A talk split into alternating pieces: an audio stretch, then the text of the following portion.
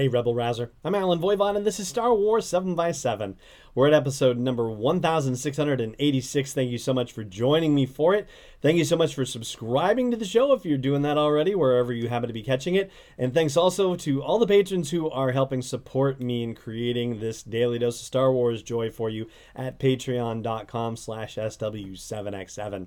So today we're going to talk about a topic that has been, you know, kind of popping up here and there because we keep hearing mentions of these places, and yet there's something that's not quite clear about it. And so I thought we would take our best shot at clearing up the differentiation between the unknown regions and wild space. Now, the first attempt to really codify the difference between the two came in an episode of Rebels Recon. And if you remember that show, that was the YouTube show that the folks at Lucasfilm would produce every time that they had an episode of Star Wars Rebels debut. And in this particular case, there was an episode from season two called The Call, and the Rebels Recon episode touched on the events of that, but also in the segment where Andy Gutierrez would interview Pablo Hidalgo with questions from viewers there was a question that was asked about the unknown regions in wild space. And here is that question from that Rebels Recon episode.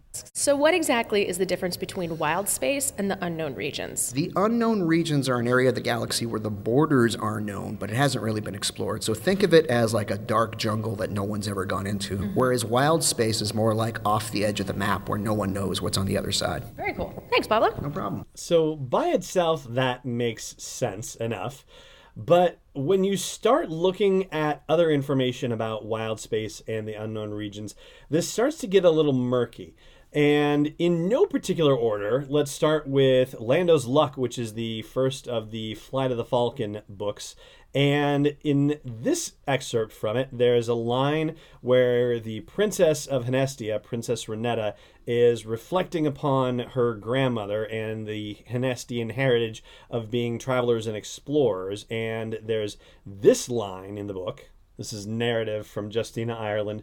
In one of the hangars was the Wandering Hope, Renetta's grandmother's ship. When she was younger, Renetta had dreamed of flying the Wandering Hope out into the unknown regions beyond wild space, past the edges of the known galaxy, like her grandmother had. So, right there, that's a little bit odd because Pablo describes wild space as being off the map, whereas the unknown regions you have borders. But in this particular description, the unknown regions are being described as being beyond wild space. So, to make the two fit, you would have to surmise that somehow we knew the borders of the unknown regions, but we actually had to look beyond wild space to define those borders. But why would you utterly ignore wild space and consider it off the map if that were the case? And so I think in this particular instance, one of the things that you have to consider is the possibility that we have an unreliable narrator here. Renetta may not have the story entirely straight about the unknown regions in wild space and what her grandmother's exploring history was about.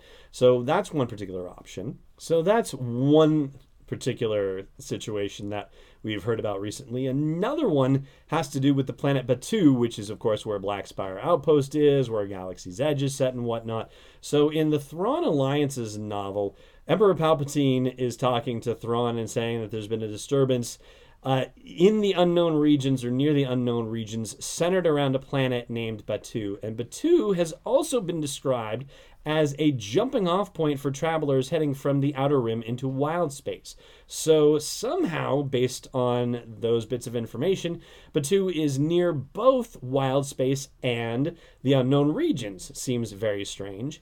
And there's another planet that seems to have that potential as well, and that's the planet Castilon, which is featured prominently in Star Wars Resistance. One of the things that is you know told to us from the Star Wars databank about it is that it is in the Outer Rim territories near wild space, but Additionally, we know that the First Order has taken an interest in Castilon, and the First Order, as we've been told, have been massing and developing in the unknown regions. And so, you know, how much of a stretch could it be for them to be, you know, coming from the unknown regions to Castilon?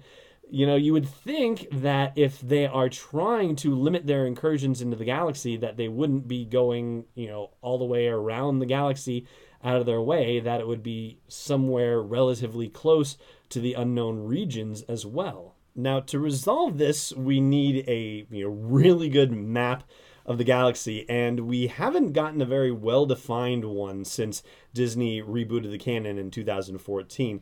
What we have gotten is you know two dimensional maps that show the unknown regions as being westward in the galaxy, but we don't have any indication of where exactly wild space is. And you have to go back to the Galactic Atlas, which is from the late 2000s. And there is a two dimensional map that shows the the galaxy and the unknown regions are still in the westward portion of the galaxy but as you go around the clock basically as you go clockwise from say 9 o'clock which is solidly in the unknown regions up to 10 11 and midnight Right around the 11 p.m. spot, it goes from the unknown regions to wild space and then into planets in the galaxy. And the same thing happens if you go counterclockwise down to about, say, the 7 p.m. mark. There is an indicator of wild space there also. And and actually, if you look at that same galactic atlas, in about the 4:35 o'clock position on one of the arms of the galaxy there is an indication that there is some wild space there as well so you know taking all of this into account i think there is a way to reconcile these seeming con- seemingly conflicting bits of information and i'm going to explain what that way is here in just a second before I do, though, I do want to ask you to subscribe to the show here if you're not already subscribing to it, wherever you happen to be catching it. And I also hope that you will consider joining the community and joining me at patreon.com slash SW7X7 if you think that this is worth dropping something in the tip jar for me for doing this for you every single day. I, I'm going to do it whether you do it or not, but it would be really awesome if you could.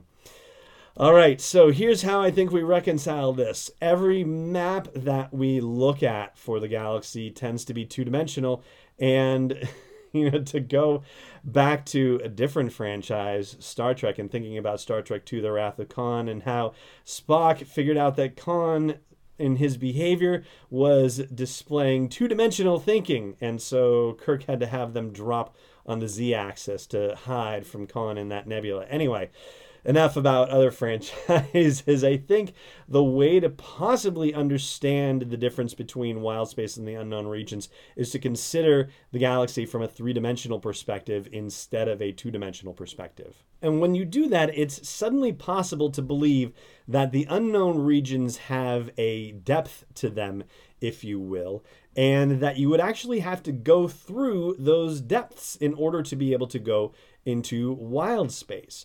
And there has to be some sort of border between the unknown regions and wild space.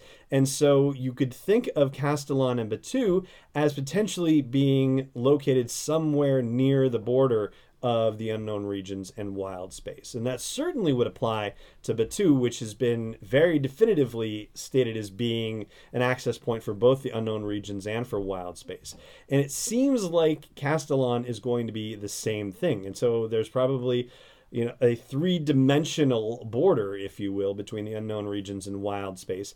And yet it still does seem like wild space being off the map is just in at least as far as the galactic atlas goes those three particular sectors of the galaxy corresponding to say you know 7 o'clock 11 o'clock and 4.30ish maybe 5 o'clock on the map. But you know with a depth consideration then it definitely makes more sense how the unknown regions could have a more or less defined border and you know not be very well mapped whereas wild space could be considered off the map entirely.